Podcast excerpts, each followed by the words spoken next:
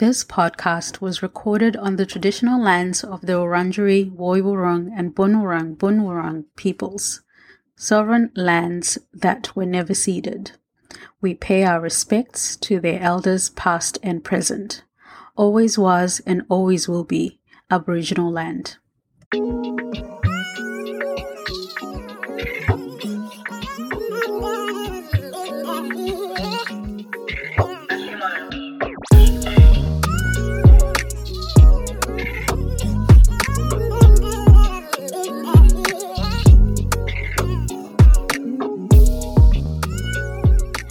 Everyone. Welcome back to Can We Talk About It with your host, Charm and Adongwot.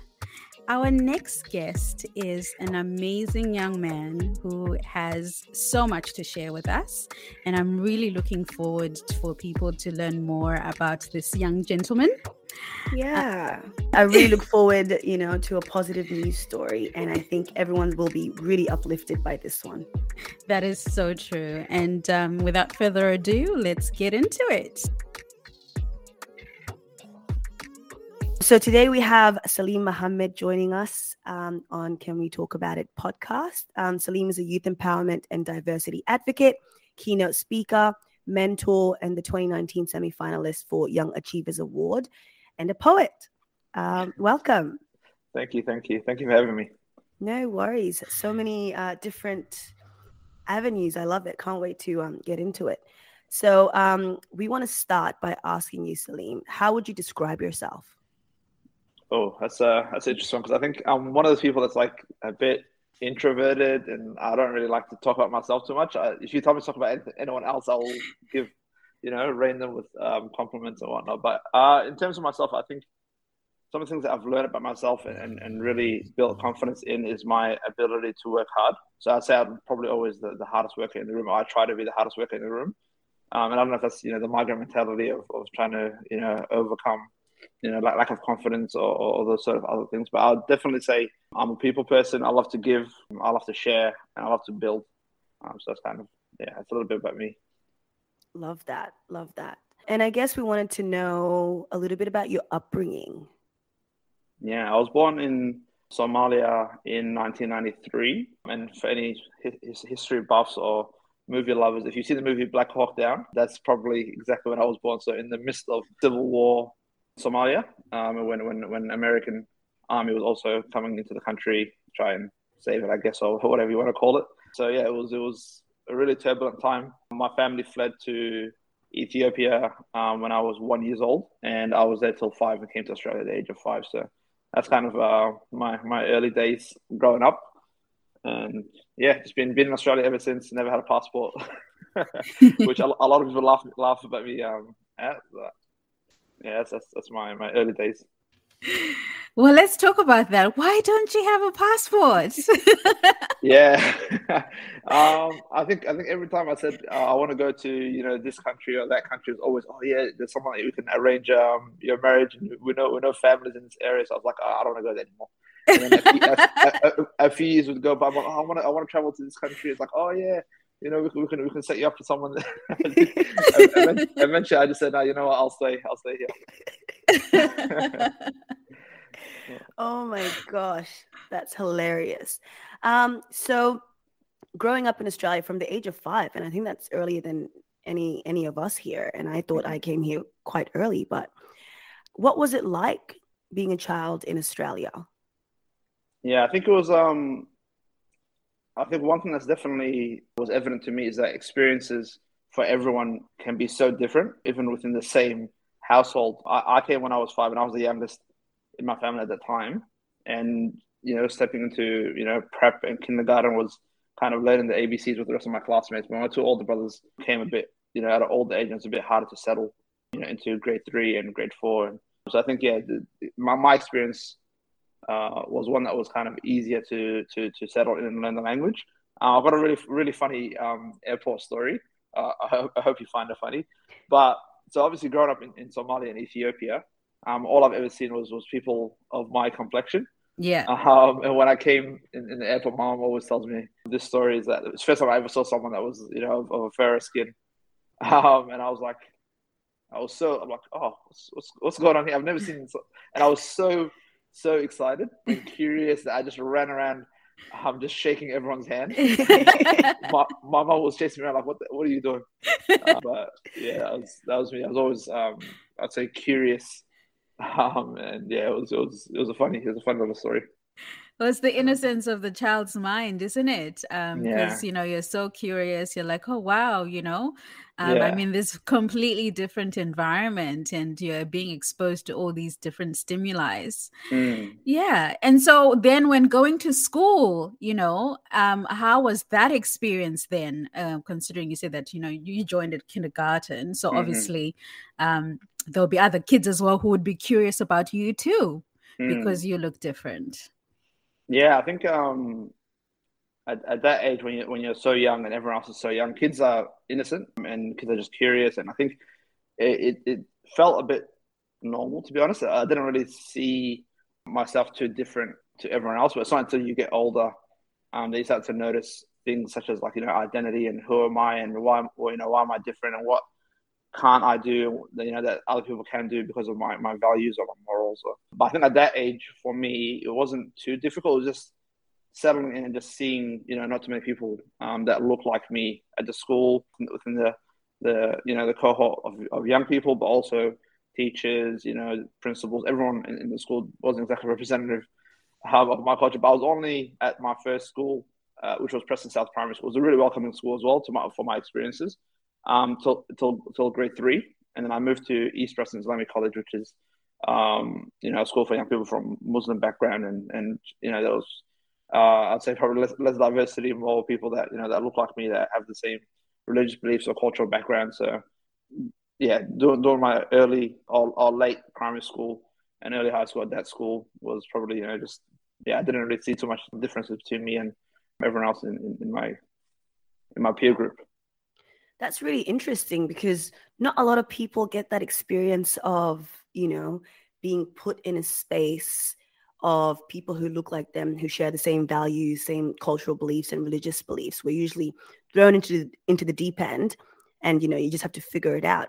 And at that very young age of five, six, seven, eight, kids don't really understand, you know, the concept of identity or uh, division and then you just skip that part by just going to a to a Muslim school. So wow, mm. um, I'm interested to know when was your first experience um, with really understanding your difference was there something that happened a comment that was made there usually there's something that usually happens that really sparks this idea of damn i'm i'm a minority or i'm i'm mm. different mm. yeah i think it's it's it's obviously been more of a recent um, issue, you know, p- p- portrayed in the media or, just in society around African gangs. Um, but I think if you go, you know, much much before that, um, when you know 9-11 or the Cronulla riots, and, and those those were probably the moments when I was like, oh, okay, you know, like uh, I'm obviously you know, a good person, a law-abiding citizen and whatnot, and everyone that I know is but all of a sudden, you know, we're all being treated a, a specific way. And I was still relatively young then. I was probably 14, 15. And, and to hear that and see that all over the news and everything and, you know, seeing the responses from, you know, family and, and whatnot, being like, be careful when you go outside for a walk. I used to, you know, have bike rides all the time uh, when I was when I was younger and, you know, just drive around and that's like all of a sudden like, oh, you know, I'm not sure if you if that's the best thing. I'm like, oh, why not? You know, because you don't, you don't really, you don't get it, you don't understand why something that happened that's completely, you know, not connected to you at all whatsoever can affect you. And yeah, it's probably one of the early, early experiences that I've had. I've realized like, oh, this, you know, something that's different or, or you know, something that's out of my control that's going to affect me and who I am. And I'm not just selling at that point. Mm.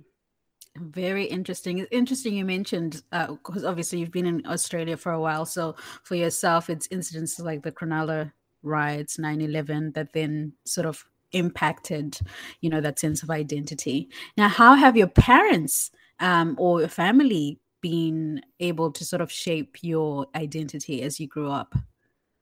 Yeah, I think for me, family's always been um, a massive thing.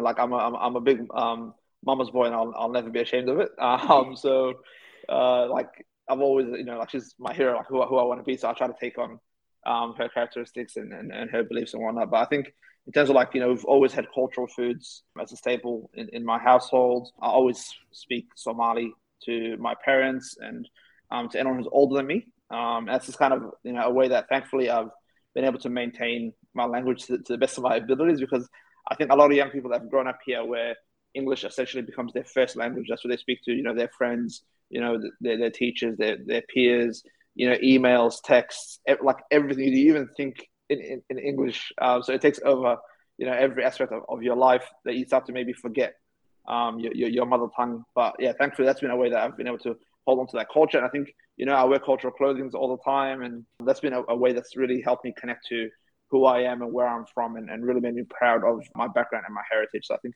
that's definitely that I've been able to maintain that.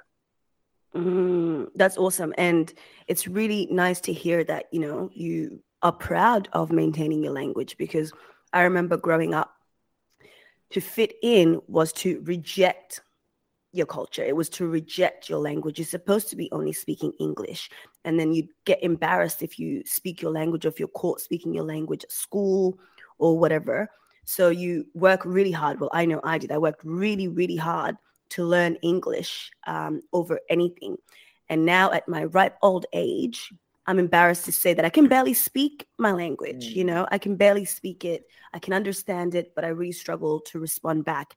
And when I was younger, I thought it was a great thing. You know, I'm, I'm fitting in, I'm Australian, I can speak English, you know, better than everyone around me. And I realized how much of my own culture I lost. And it's a lot harder now to try and get it back after mm you grow up. So it's really amazing. And it's really important to let other people know that keeping your identity is actually a strength and not a weakness, which, yes. you know, we were taught mm. when we were mm-hmm. younger. I understand, I mean, you're African and you're Muslim. So it's like double, double. double, double minority. you feel like not just being African, but being a African Muslim man um, impacted your upbringing? Was it more difficult um, having that religious factor as well as your cultural um, heritage? Uh, yeah, I think it's been different um, experience for me, probably compared to you know, you know, would be the, the average experience um, in the community. But then being able to, you know, like I said, Charmaine, skip that, you know, that that that age, you know, where everyone starts to get curious about their identity and um, like who are you and whatnot, and, and being able to go into a Muslim school and it was you know, like we're, we're praying halfway through the, the school day. Um, so there's no one really questioning, you know, oh, what are you doing? Like, what, why are you in the toilet, you know, washing your hands and hmm. face and different parts of your body? What the, the you know, why, why, are your socks off? um, so I think, yeah, that definitely hasn't been, um, you know, I haven't had the experience of, of, of people having to question my identity at a younger age to the point where it's not solid within me, mm. and then I have to then question it myself, like, oh, okay, is this weird? Am I am I am I the weird one? But mm. thankfully, I've been in a space where um, it's all kind of been, you know, everyone's doing, you know, the similar thing, and, and um, it's helped me build my my identity and the strength. So the time that I've left, you know, East Preston Islamic College in in year nine, going into year ten, and I went to Reservoir High School. I was already really confident in who I am, um, you know, and, and, my background and, and being, you know, an African Muslim Australian. So I think, yeah, thankfully, I haven't had those moments when it was being questioned at, at a really young age. Wow, that's amazing. Um, and it's quite interesting as well. I mean, you talk about how, you know, you going to an Islamic school sort of helped, you know, strengthen that uh, sense of identity and belonging because everyone else around you, you know, was doing exactly the same thing. And it, it would it had nothing to do with the color of your skin because mm. um, I can imagine the Muslim school was also diverse. It's not just African Muslims, you've got Arab Muslims, you've got European Muslims, you've got so many um, uh, people from different ethnic backgrounds, but then it's the religion that sort of ties you together. Um, so that's fascinating then because when you then go to Reservoir, high school, which is completely different. This is now like the Australian society. It's almost like preparing you for the bigger world as you get into the workplace. How was that experience for you with the transition? Yeah, and just, just before I go into um, the experience at, at, Reservoir, I'll probably also would like to say, like when I was leaving Preston South Primary School to go to East Preston Islamic College, I was reluctant um, because I've already, you know, like it's all all I've known Um, I've built friendship groups. The school's been really, really nice to me. They wanted to push me up a, a year level or two. So I, I, was having a really positive experience. Um, and I didn't want to go to East West Islamic College, but you know, obviously, you know, my parents saw an opportunity for me to, you know, be surrounded by by by, by other people that look like me, think like me, and and um, you know, it would help me settle into the country. But I didn't see that. Yeah. Um, all I saw was a, a change. You know, it was a bit scary. So it's actually funny now looking back, you know, understanding what, what you know difficulties and challenges young people go through in, in, in society. That that's actually a positive probably experience for me at that time, especially as we know the world was probably less accepting and, and you know less diverse. You know, early now at least we've got a lot more social wokeness and yeah. So, uh, but yeah, in terms of Reservoir High School, it was it was it was a good experience moving across to there. Um, but I think also yeah, it, was, it was one of those schools that's also very diverse mm. for, for a public schools. So as soon as I went in there, it was you know we had a pretty large you know so, uh, Somali cohort, pretty large African cohort, pretty large um, Muslim cohort. We were able to access you know our prayer room at lunchtime. So it was a very accepting and, and diverse school. So it wasn't too big of a difference. And I had mm. friends there that I knew from my local soccer club. So it was easier settling in. It wasn't like kind of like moving to a whole new suburb and, and just having to pick a random school and just, you know, not, not know anyone at all. So yeah, it was, it was easy transition. Mm. You know, it's, we spend as, as young people a third of our life at school, was it? I, mm. I don't mm. know the specific statistics. And teachers are pretty much our, our second parents. So mm. what they do and how they choose to nurture young people makes all the difference into how you know you you navigate life as an adult so it's really beautiful to hear that you just moved from one accepting school to another accepting school whereby you know they allowed you to pray um, you had people that looked like you there was nothing about your identity that was questioned so getting out of school and going into the real world as a black muslim man and I know by then you definitely were confident in who you were. Was there any challenges or pushback when you got into the workforce? Mm, I think, yeah, I'll, I'll, go back one step um, back to the Reservoir experience. I think, like you said, there's, there's you know, teachers that, that, that nurture you. And I know we can all think of that one or two teachers that we will never forget. Like it doesn't matter if we're in our, you know, 60s, 70s, like, oh yeah, I remember when that, you know, teacher did that amazing thing that kind of changed um, the trajectory of my life or, or, my own confidence. I had one experience, and it was in year 10, so it was very soon after I, started the school. Um, where I'll be honest, like going through primary school and, and early high school, I was just kind of going through the motions. I was just, you know, going to class, you know, getting, if I get a C, I'm like, yep, sweet. If I get a B, I'm like, oh, you know, that's awesome. I wasn't really like aiming, I wasn't aiming for A's or anything. And, and you know, I didn't have that much confidence in myself. I was like, you know what, I'm just going to go through life, whatever, whatever life gives me, it gives me. And I had this English teacher in year 10 where uh, I completed an essay and he gave me an A plus um, with the arrow going up. And I was like, hmm, what, like, what is this? I've never seen this grade in my life. And he's like, you know, he's like, yeah, and he's like, you know, you you got an A plus at year ten standard, but if I could grade you higher, I would. Wow. For me, yeah, for me at that point, I was like, okay, you know what? Maybe, maybe I should be more confident in myself. You know, maybe I should actually believe that, you know, that I can do better. I'm not just just going to go through the motions anymore. Just yeah, just just do whatever the, the, the bare minimum or the, or the standard is. Um, and I had another really cool experience going into year 12 at Reservoir High School. And the school had this really interesting process where um, when they're picking school captains, not like you know in the normal schools where kids will nominate themselves and you know they'll be selected um, between between them, and it's generally you know obviously the confidence kids are going to nominate themselves. but the school had a different system where the teachers would nominate which kids they see potential in or, or who they think would be great leaders in the school. And I had a teacher come up to me and say, "Hey, something I'm going to nominate you." And I was like, "Me? Like, I, I, didn't, I didn't get it." I'm like, "What do I do? I just, you know, I just play soccer all lunch and class. And I, I, what's it? Well, you know, why, why should I be captain?" Um, I said, "No, no, I see something special in you." And wow. I was like, I was like, okay, I'm not gonna win it anyways. Just go ahead. And I don't know if it was a prank, but I got I got I got majority of the votes of the school from the, from the from the students, and I wow. ended up becoming I ended up becoming school captain, and I was like, whoa, I'm out of my depth. I'm, I, am a shy kid, you know. I'm, yeah, I was, yeah, I was, I was really out of my depth. I, I felt I was out of my depth at that moment, but clearly the teacher saw something in me um, that I didn't see myself. And um, one thing that I've always taken on is if I'm in a situation, like, and I think it came from that opportunity in year, in year 10 when that teacher told me that I'm capable of more than even what my, what the grades ceiling is. And from then on, I was like, okay, whatever I do, I'm just going to try my best at it and just see where it goes. And when I became school captain, I was like, all right, you know what? I'm going to really push myself. I would I would full on practice before you know meetings with other captains and the principal, and I would write little notes. And so I, I, I did the extra hard yards. And I think that really built my confidence in in what I can achieve, and really started to believe in what positive mentors around me saw in me. So yeah, that was, that was a really um, cool experience. I think that really helped me when I stepped out of um, you know, school and into the real world where, you know, no one's holding your hand, no one's saying, okay, you got homework, you do this time and whatnot. You know, when you go into uni and, and, and other sort of educational things, you get an assignment and it's up to you. You can yeah. do it, you can't do it. You don't have to come to the lecture if you want. um, but yeah, those those opportunities um, that built my confidence really helped me kind of believe that I can be something special and and I can push myself and yeah, that self worth piece as well. That's mm-hmm. amazing. And it's so beautiful to hear that, you know, you had a good support structure and support system even throughout, you know, your childhood and growing up, because that is important. People underestimate the importance of having those support systems or mentors or people that believe in you. Because I can even think in my own upbringing, um, as complicated as it was, I, I can outline three key people um, who were teachers who sort of supported me in all my different transitions that I was going through.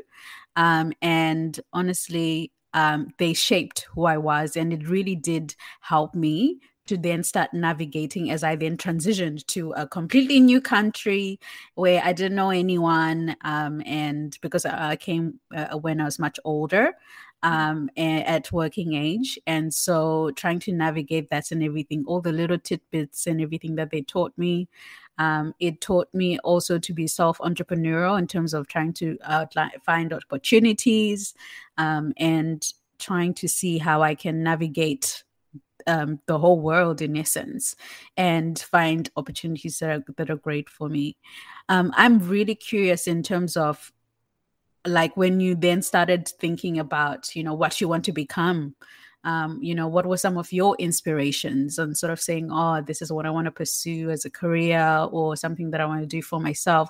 What, what, what was your outline or insights in that um, growing up and what, what you're doing now? Mm. Mm, I'll, I'll, be I'll be honest. I think if you you know chop up my life story like into three year pieces, like and you go at the start of one of them, and you tell me, okay, in three years, did you see yourself you know doing this? I would have said no. So yeah. I would have never I would have never saw myself ever becoming a school captain. Um, and then when and the, the, other opportunities that I got, I just yeah, I didn't know any of them existed. And I think um, even when I was picking, you know, my my year twelve subjects, what I wanted to do for uni and all that, it's kind of that that that you know that migrant pressure of like you know become a doctor, become an engineer, become a yes. I, will I'll be honest, none of those were really ever my passion. Um, but I didn't know what else was out there. I never knew you know the any job that I've actually done on a full time basis. I never knew it even existed until I, I, applied for the actual job, and I'm like, okay, I don't know what this is. Sounds cool. Um, let me try. But yeah, I think there was there was something that someone told me once that really stuck with me, and it said you can never dream of being a pilot if you never if you've never seen a plane. Yeah. And I think for me, obviously, you know, growing up as a, as a first generation Australian, I'll be honest, I, I, I probably still don't know exactly what first generation, second generation um, Australian actually means because I wasn't born here. But I came at a really young age, so am I, am I first generation? Maybe are my brothers that were born here first generation and sisters? I'm not sure. All I can um, say is it's complicated. yeah, it is. It is. It's, it's, it's, probably kind of like it's probably um, like the first cousin, second cousin. Yes. I, I, never like. I'm like, why can't twice remove? Yeah, yeah. Why can't everyone? Why can't everyone just be my cousin? I know. Uh, what, what, why are we counting them? Uh, but yeah, so obviously growing up in Australia and, and, my community in particular being really new. I'm not. I, I don't know exactly. But I think maybe 1980s was probably the first Somali that's moved to Australia and whatnot. So we, we haven't really. We didn't have too many, you know, Somali doctors, Somali engineers, and and those obviously, you know, qualifications within Somali weren't exactly recognized in Australia. And I'm not sure if it even is now, to be honest. But you know, so it was like really hard to pick out career pathways if you don't even know what, what's out there, what exists. But I think one thing that has always been with me, I think you know, when you're in primary school and teachers ask you, what do you want to be when you grow up? And, you know, someone says, I want to be an astronaut and I want to be a ballerina. All this. I, I remember I went up to the front of the class and said, I want to help people. And then people laughed. Like all the kids in the classroom laughed because they're like, that's not a job. um, but I think thankfully for me, I've, I've kind of, you know, eventually grew up and realized, you know what, everything I'm doing in all my different roles have really been helping people. So I kind of always knew as a kid, even though at like 22, I had no idea where I wanted to go in my career yeah. like prim- primary school me knew what I was going to end up um, doing. So um, I remember when I first finished school. I ended up at RMIT University studying pharmaceutical science. Uh, it's, it's, not for me. Uh, not, I'm, I'm, not. I'm not a fan of chemistry. But while I was doing that, I started. I started coaching at my local soccer club at the age of 19, um, which is probably really young for someone to be coaching. Because I was coaching kids that were under 15, so there's probably like a four year gap between uh, me, me and the people I was coaching. But once again, I just wanted to help people. I just wanted to give back. I was passionate about soccer, and I thought I was probably more useful as a coach than I would be a player. um, but yeah, that that volunteering that I did at a local club, small club, like 200 people, um, ended up giving me my first sort of big break for for a career opportunity, uh, which I never saw it coming. I just wanted to, to, to help my community. But Melbourne Victory Football Club were looking for a community football coordinator, and they went out to all their community level grassroots soccer clubs to see if anyone wanted to push someone forward and, and apply for the role. And the club president and vice president at the time, you know, called me and said, Hey, Salim, you know, there's this really cool opportunity. And I think I was like 21, 22 then. I was, you know, changing courses at uni, not knowing what I want to do, trying to become a doctor for, for my parents' sake. And, and I was like, oh, Melbourne Victory, like the Melbourne Victory, like the, the A League club, like the one of the biggest, you know, soccer clubs in the country and I've just been volunteering at a club that probably like 95% of Victoria might not be able to even name unless they've played them on, on a random Sunday. And what's what's my experiences? Like, you know, what, what, why should I apply for this role? But at the same time, to apply for a full time role, I have to leave uni. And, you know, my parents wouldn't, wouldn't be too happy about that. And I'm like, I was, I was at a real crossroads at that moment. Mm. But, you know, like, they were like, oh, you know, listen, this opportunity's there. You know, mm. maybe just just throw your hat in the ring and just see how you go. And I did, and, and thankfully I ended up with the role. Um, and there was one question where they asked me, they were like, you know, you're the youngest person that's applying for this role, and you're the least qualified person for, that's applying for this role. Like, why should we hire you? And it was really confronting, like you know, being being being a young person. Then you know, oh, you know what, you're actually right. But thankfully, you know, due to my experiences of being school captain and, and doing a few other things, I built a little bit of that confidence in myself and ability to, you know, to speak and navigate conversations and situations. And my answer to them was, you know, you're right. I am the youngest person. I am the least qualified. But at the end of the day, if you teach me how to do something, I'm gonna learn, you know, how to do it your way, and just focus on doing that better every single day that I'm at work. Wow. But you can hire someone, you know, you can hire someone who's more experienced than me that has qualifications. Mm. But if they if they have a certain way of doing things and it's not your way, it's not going to work out. I'm stealing that. and it's it's it's true. It's mm. true. Um, I've seen that in a lot of jobs whereby they say you're overqualified or they skip mm-hmm. you because it is harder to teach mm. someone that's already done things a certain way to kind yeah. of shift everything. It's it's a lot easier mm-hmm. to teach a new mind mm-hmm. how to do things the way that they want. So that's yeah. amazing. Well yeah. done, man.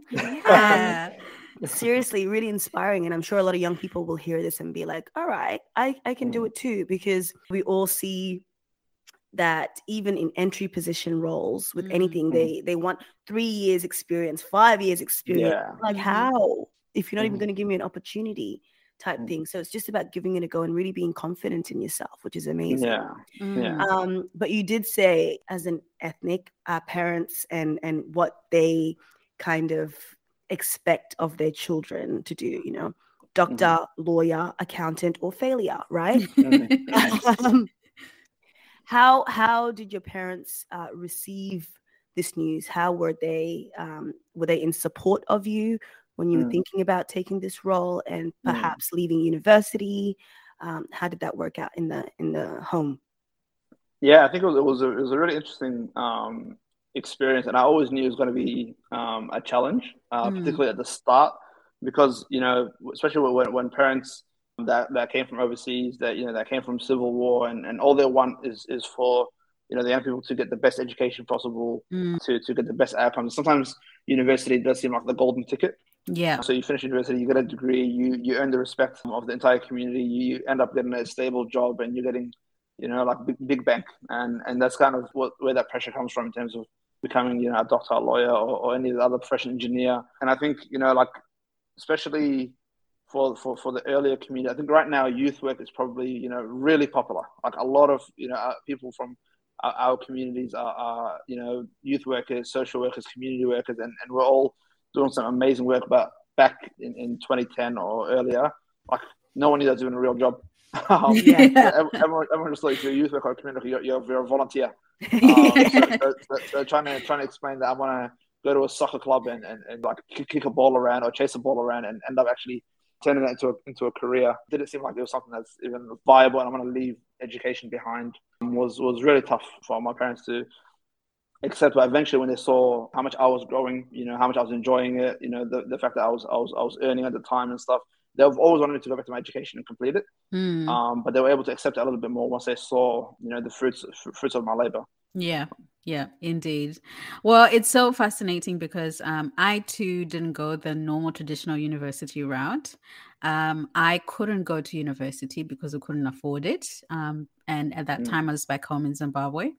And then when I then came here in Australia, and well, backtrack to whilst I was in Zimbabwe, um, I ended up doing some volunteer work um, you know, just to kill time um, because I didn't want to just be sitting at home doing nothing whilst mm. all my uh, peer, peers were going to university because like the majority of my peers were able to go to university and everything but I couldn't.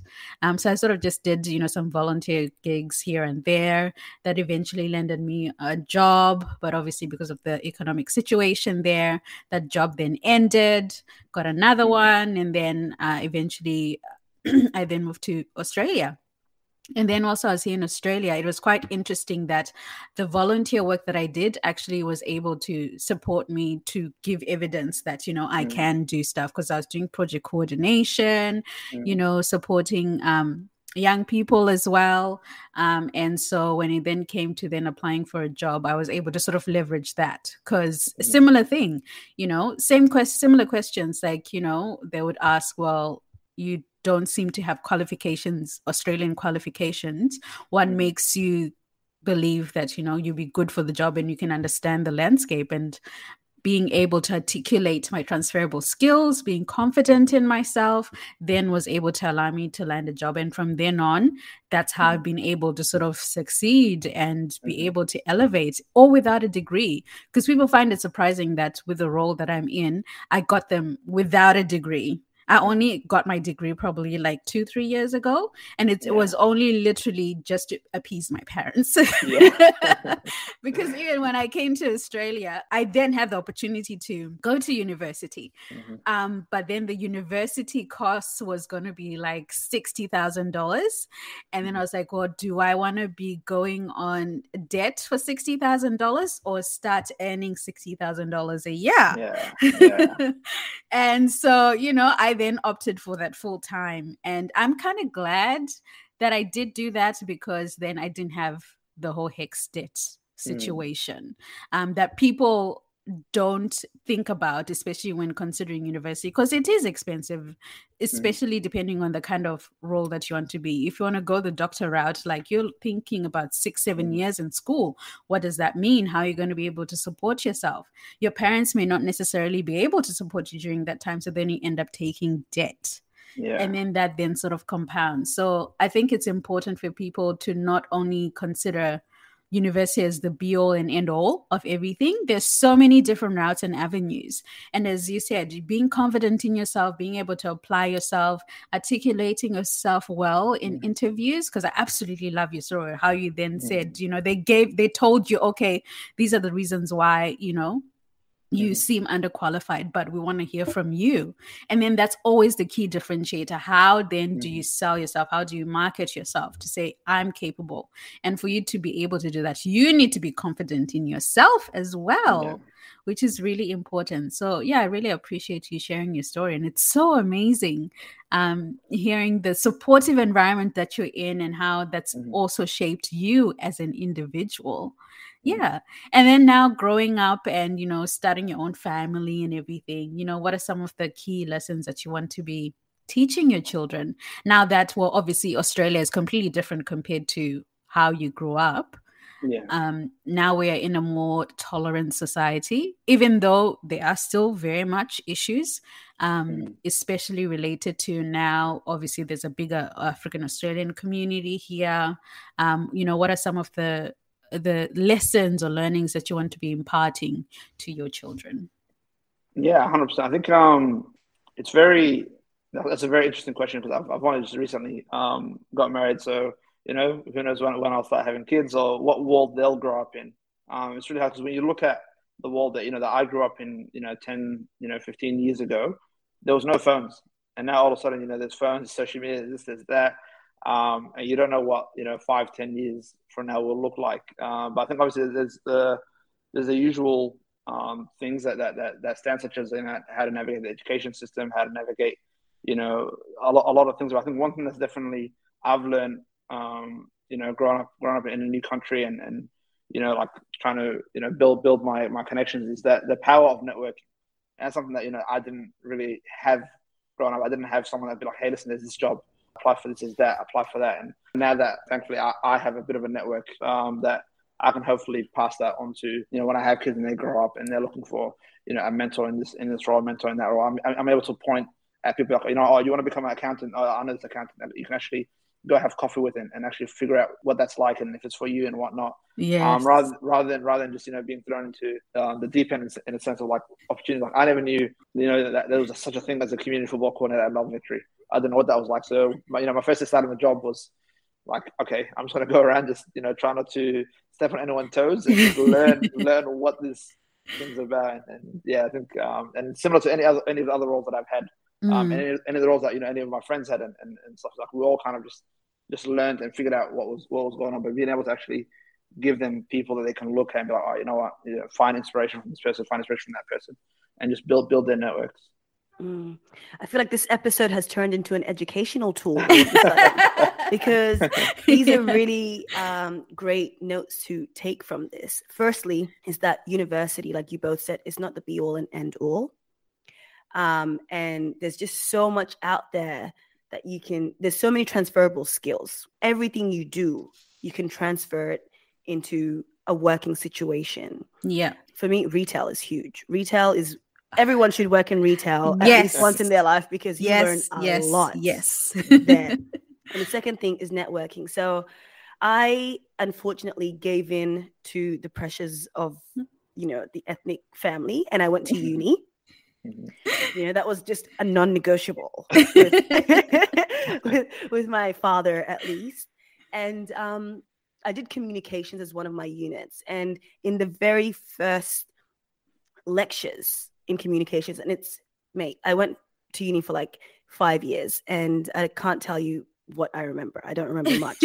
but the one thing I do remember in communications class in a lecture was that 60% of the jobs, and it must be higher now, 60% of the jobs you land is through people you know and not mm. through your qualifications or your resume or anything like that. So the power of networking is huge.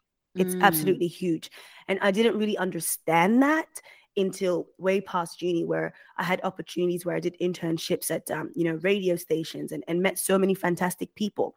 And as soon as that time was over, I'm like, bye and just didn't keep in contact. And so many years later, I'm like, why would you do that? you know, now you've lost contacts that would have opened amazing doors and opportunities for you because mm. at the time they saw what you've got, you know, even though you weren't really qualified, you showed them who you are.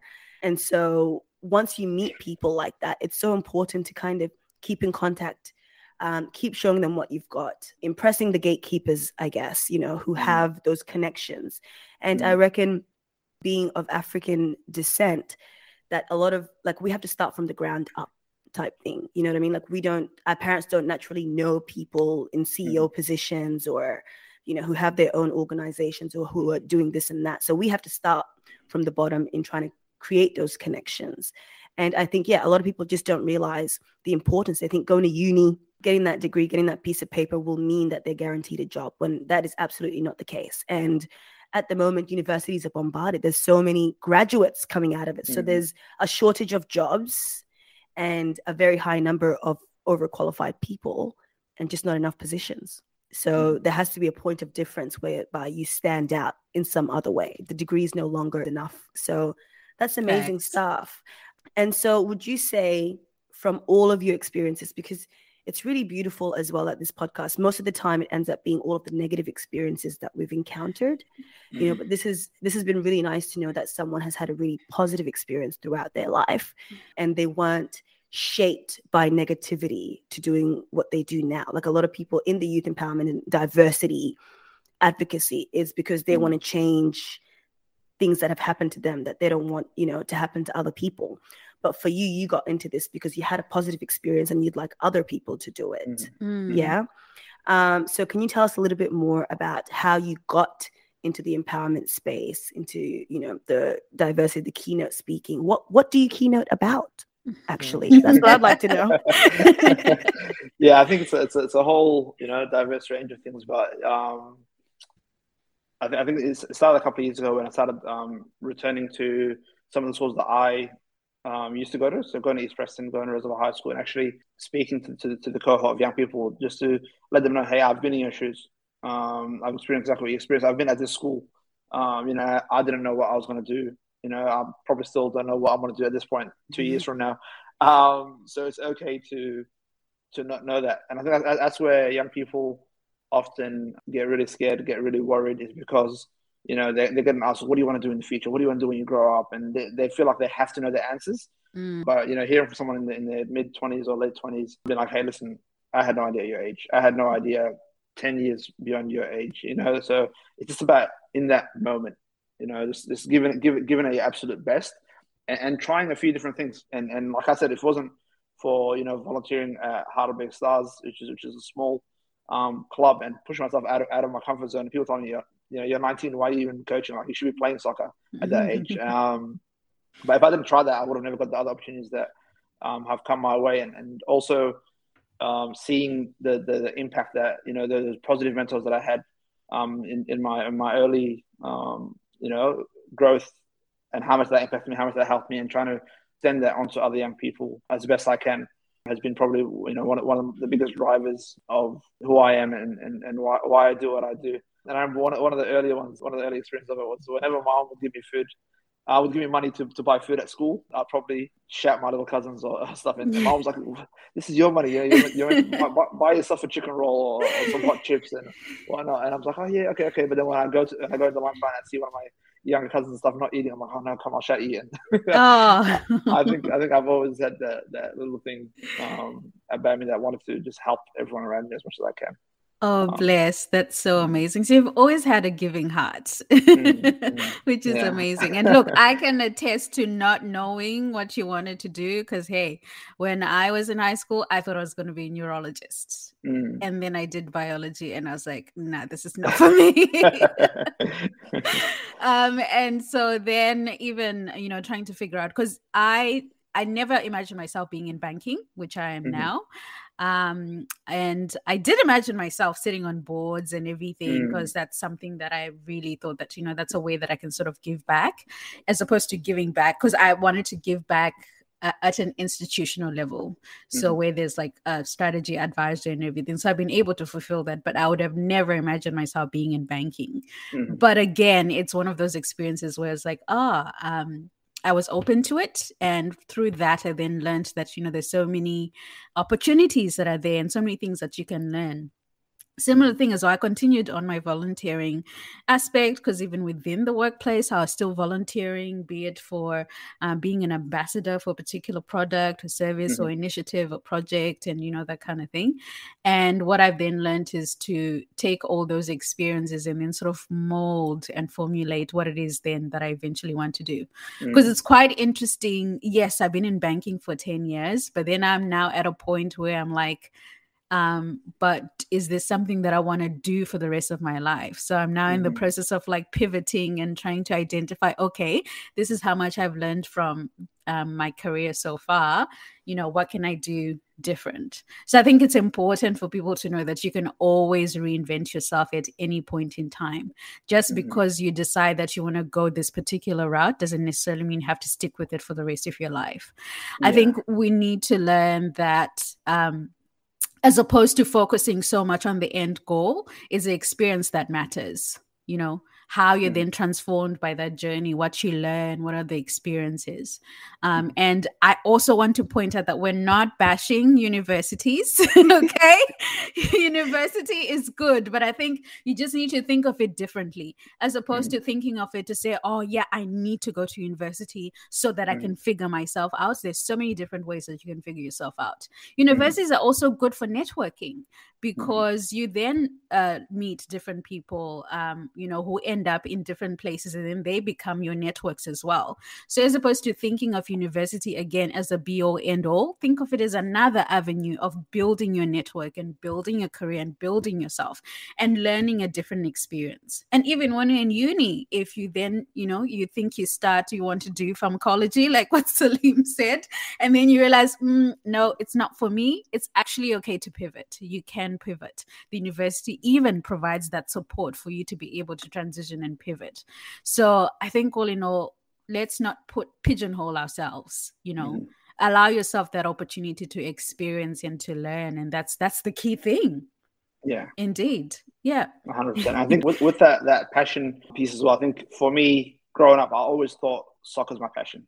You know, like I'll play at lunch, I'd play after school, I'd play at my local club, I'd play FIFA, I would watch every soccer game that I can possibly. Like I would lose sleep for soccer, but it wasn't until I got that Melbourne Victory job that I realized, you know, now nine to five, I'm around soccer. I'm yeah. schools. I'm, I'm, delivering soccer clinics. I'm at you know Melbourne Victory games at halftime, do, do, doing little activations and whatnot. And I realized after all, there's something missing. Like I, I thought this was my passion, but like and I had to really like you know kind of evaluate what I'm doing and why is this not giving me the satisfaction that I thought it would. Because if you asked me as a kid, what's your dream? And someone told me, you know, you, could work at a soccer club. I would give up an arm and a leg to get the opportunity. And I realized that I was going to schools and I was doing little programs where I wouldn't see the kids again.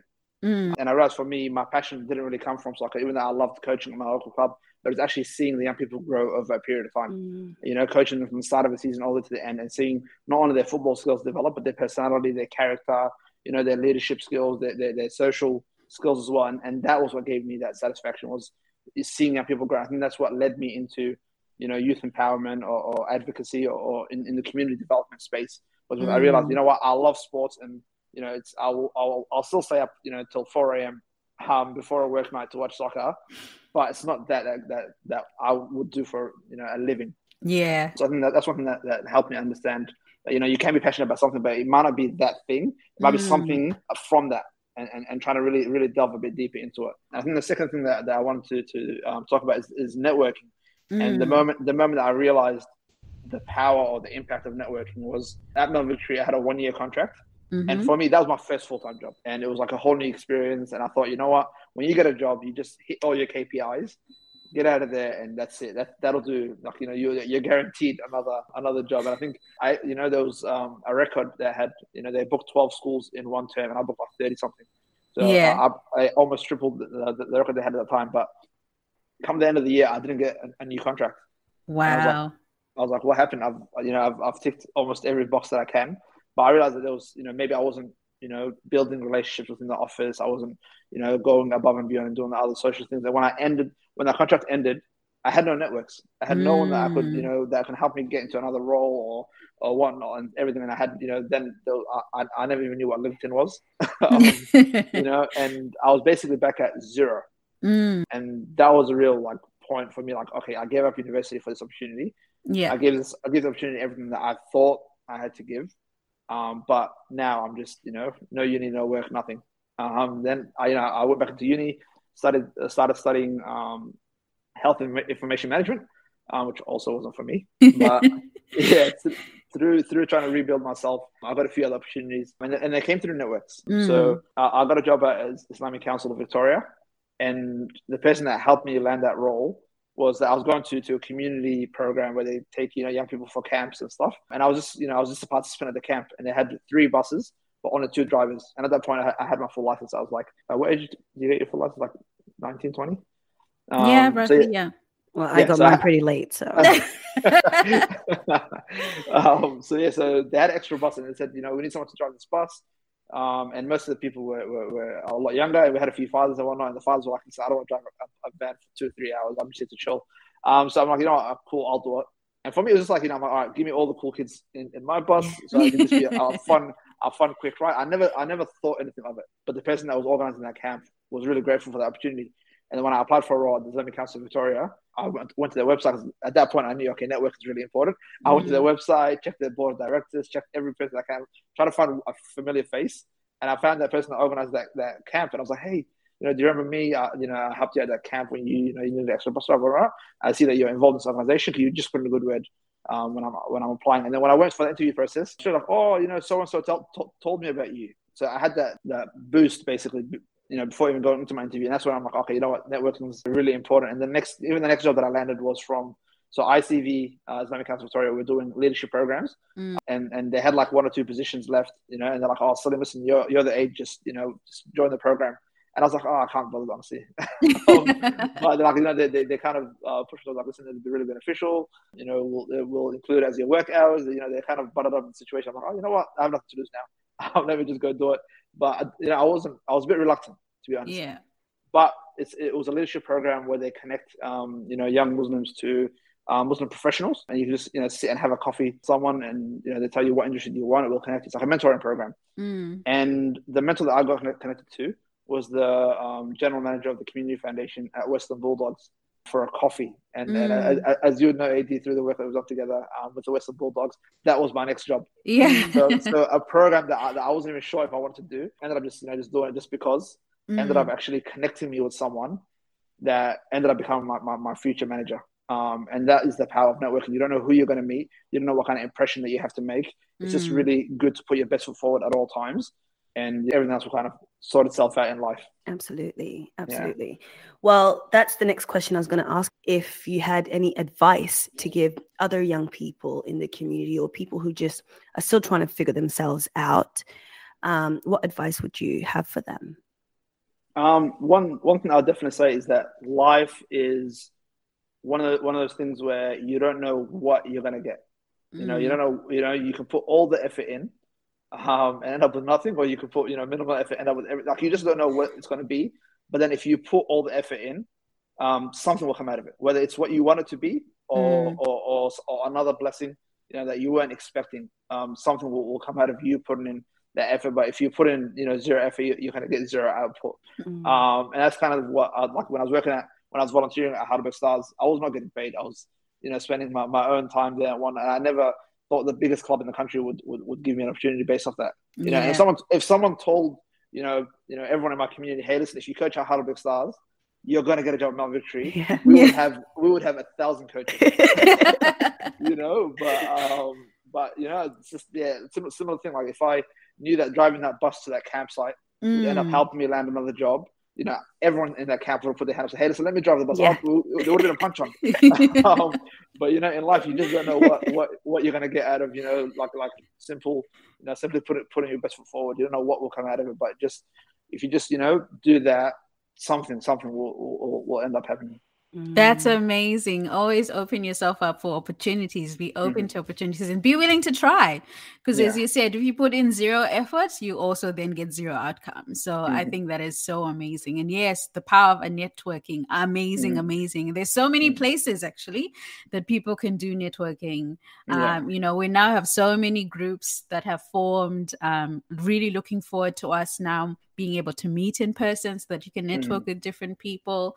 Um, so yeah, absolutely love it. And even though it's not a paid um, podcast. I and I'm not paid to say this, but Incubate Foundation also provides mentoring, coaching, and networking events for people just to connect. And that's always been mm-hmm. our biggest thing is those experiential events because we understand that you know you're starting from from scratch. You know, mm-hmm. when you come to Australia, you don't have those networks, so it's important for you to be able to then identify well who can I speak with, who can I connect with. So for me, I always um, try to connect people wherever I see synergies. Say, hey, do you know this person? I think you should be in contact with this person, and then you know they end up, mm-hmm. you know, building something, or then they get another opportunity, and that that's the key thing because networks is how it, basically that's how the system works because even if you yeah. think of it in the corporate world how people get roles how people then get all these senior jobs and everything it's all different clubs mm. associations mm. and you know someone knows someone because people hire people who they like and yeah. people who they uh, are familiar with or know. So mm. if you're not known, uh, guess what? No mm. one would vouch for you. No one mm. is going to be interested in you. So mm. being networking with people is so so important. So I love that. Absolutely love mm. that. Mm. And last but not least, Salim, a final question that we ask all our guests. What does being African Australian mean to you? Well, that's a that's that's a very loaded question or, or, or, interesting question. Um, I think for me, um, it's it's interesting because at the end of the day, I'm also Salim. You know, yeah. I think I think I think it's about understanding and accepting every part of who you are, um, and you know, defining that for for yourself. And I think you know people that you know that, that might look for someone else to accept who they are because you know they're still unsure. Okay, you know what? Do I have to be more Australian than African? Do I have to be more African than Australian? Do I have to be more, you know, Muslim than, than either one of them? So, you know, at the end of the day, like your, your name is who you are. And people might not see it. So like if someone I've never seen before looks at me, they're going to say, oh, that's Salim because they don't know. You know gonna, oh, that's probably an African person, you know, and has a big beard, so he might be Muslim. other, other things you're going to see um, in me. And I have, to, I have to be able to accept that. But ultimately, I have to know who I am. Mm. I think that's that's that's the important part. So once once you're confident in your own identity, people that reject that are not worth your time.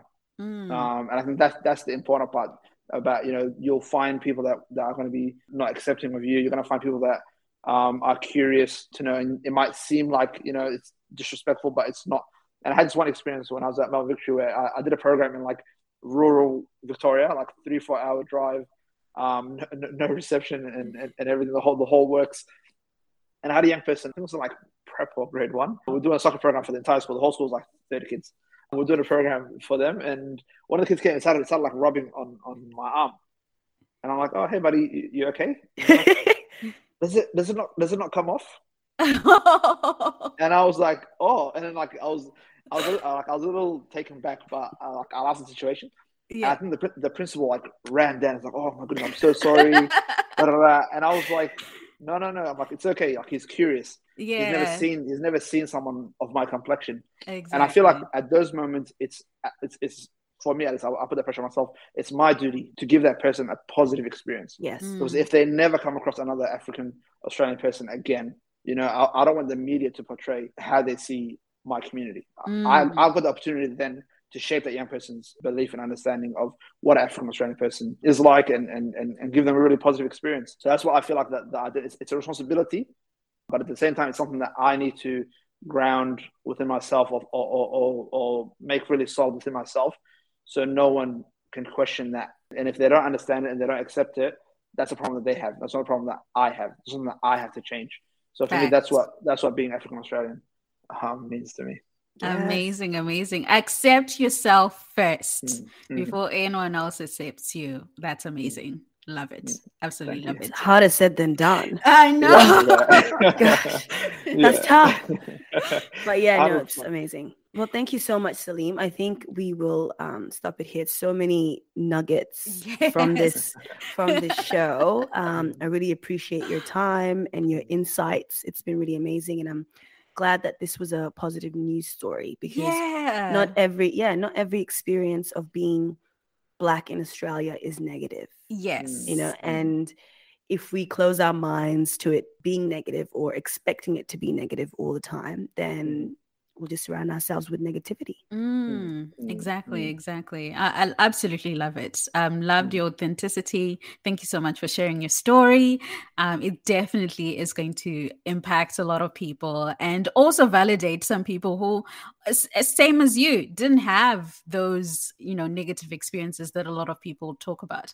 And and I think that's the biggest challenge at the moment is that the people that have had the worst experience are the ones that speak up the most. And then when you've had a positive positive experience, you feel like, oh, should I say mm. something? Because then it feels like you're invalidating the other person's experience. But no, all experiences are valid. You know, mm-hmm. you you're mm-hmm. just one version. You're one reality. Multiple realities can exist at can coexist at the same time. Um, mm-hmm. So it would be it's so great that we have you know your perspective and your experiences, and that's the whole purpose of the uh, podcast to sort of show how diverse people's experiences and knowledge and understanding of what it is being African Australian. Because um, mm. that's why we asked that one particular question um, in the last, because we just want to know, well, how do you interpret it?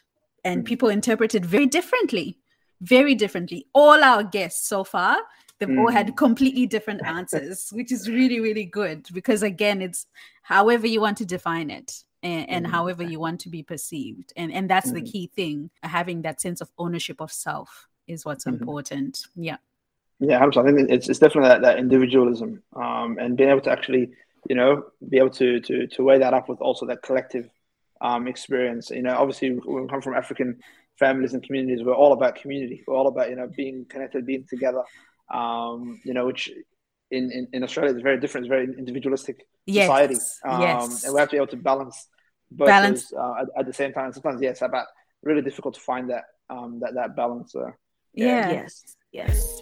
Thank you. Amazing. Thank you both for having me. Thank you.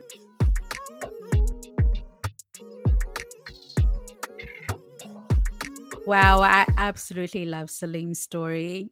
That was so inspiring. Honestly, I mean, I just didn't think that there were many people that would have such a positive experience growing up. But it's just, yes. you know, he just showed us that there are people out there that have surrounded themselves with such amazing people and and circumstances and came out on top. Exactly. Oh, so so heartwarming to to to hear.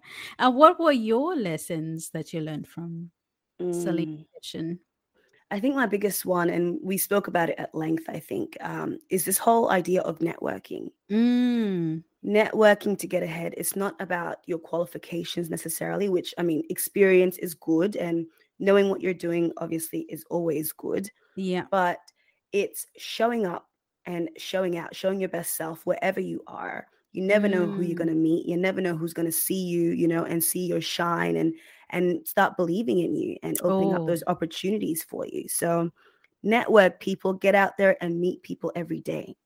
Absolutely, absolutely. Yeah. Networking is important. Mm. For myself, actually, what I've learned is the importance of actually having a supportive structure around you.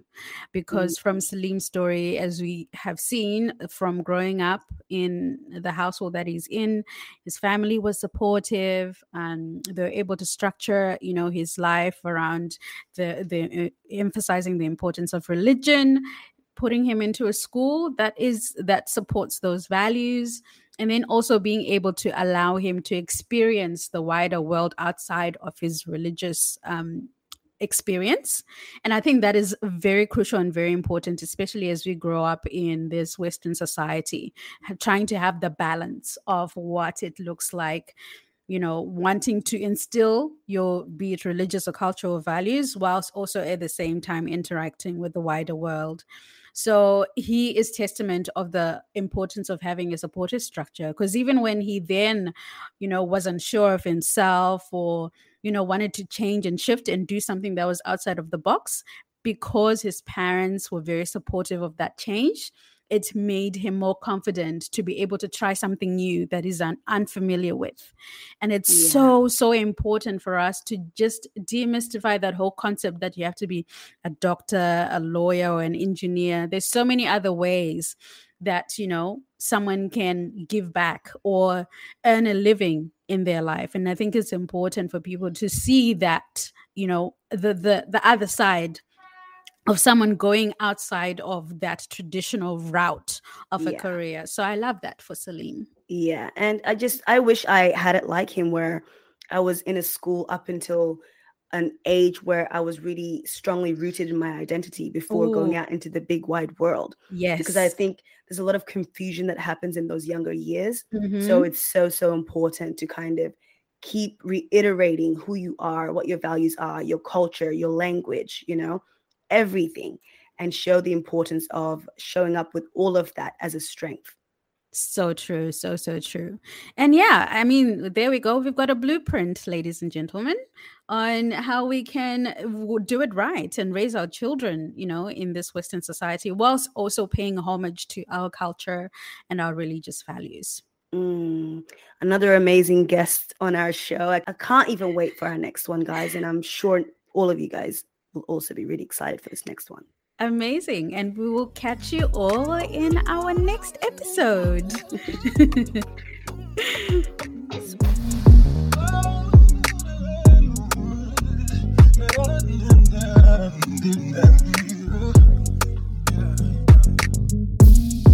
Keep up and interact with us on our socials by following us on Instagram and Facebook at canwetalkaboutit.au or subscribe on our website at canwetalkaboutit.info for all the latest promotions and upcoming events.